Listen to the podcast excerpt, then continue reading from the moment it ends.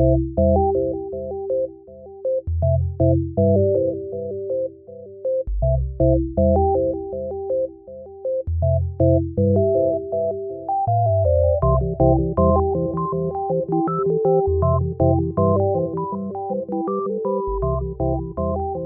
to Manawaker Studios Flash Fiction Podcast.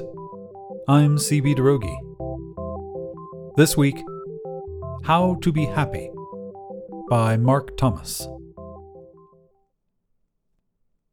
The online inquiry, How to Be Happy, quickly delivered 81,600,000 results. Most of the advice was distilled into lists, which the robot appreciated. But where to start? Catpaw was naturally drawn to titles featuring prime numbers. 23 Tips to Achieve Happiness, 11 Ways to Guarantee Happiness, 7 Steps to Happiness. Catpaw tapped the computer screen with a slender digit. He loved the number 7. Item 1, the robot read out loud. Make your health a priority. Catpaw shook his titanium head, puzzled by the very first pronouncement. Health wasn't an issue for the cat series especially after the ambient pulse charging upgrade. But if he already possessed the number one requirement for being happy, then why wasn't he? Keep moving was item number two. And that was just ridiculous. He could instruct his appendages to vibrate constantly, and that might be mildly pleasurable, but it couldn't produce the sensation of eudaimonia he was seeking. Besides, constant motion was just another form of emotional stasis, a type of busy work that was nothing more than a distraction from the core problem. The observation probably wasn't meant to be taken literally, but in that case it was really just a tautological variation of item number three Get curious. That caused the robot another spasm of anxiety. Clearly, he already was curious, otherwise, he wouldn't be exploring a subject so far removed from his core programming. Item number four Embrace simplicity.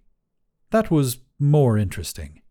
Catpaw, like all robots, experienced a satisfaction surge when divining patterns in disparate data. But he also felt an analogous appreciation of simple mathematical concepts, like the Yang Baxter equations.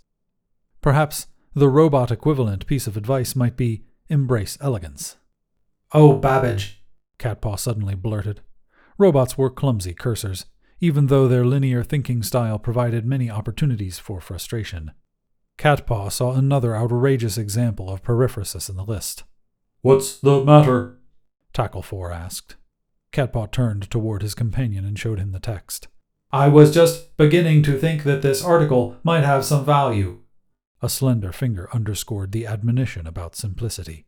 That's reasonable, Tackle 4 commented. Yes, but look at the very next item. Tackle 4 vibrated with pleasure. Don't make it harder than it has to be, he read, and both robots laughed silently. Is it deliberate, do you think? A form of intellectual play? Or does the writer really not know he is just repeating himself in a sophomoric way? I honestly can't tell. Tackle 4 pointed to the next list item. Make an effort to be kind to people. And they both robot laughed. Well, we're certainly doing that right now.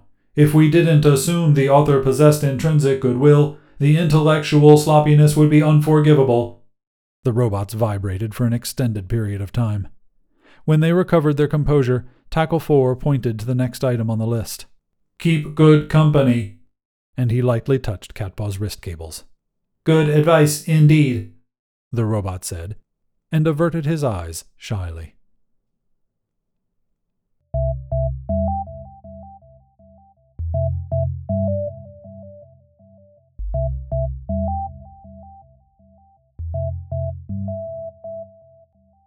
This has been How to Be Happy, written by Mark Thomas. Manawaker Studios Flash Fiction Podcast is supported by patrons on Patreon. Visit patreon.com slash manawaker to find out more. The Flash Fiction Podcast theme song is by Kevin MacLeod. Manawaker Studios Director of DICE is Ben Baston. The podcast is produced, edited, and narrated by me, CB Droege.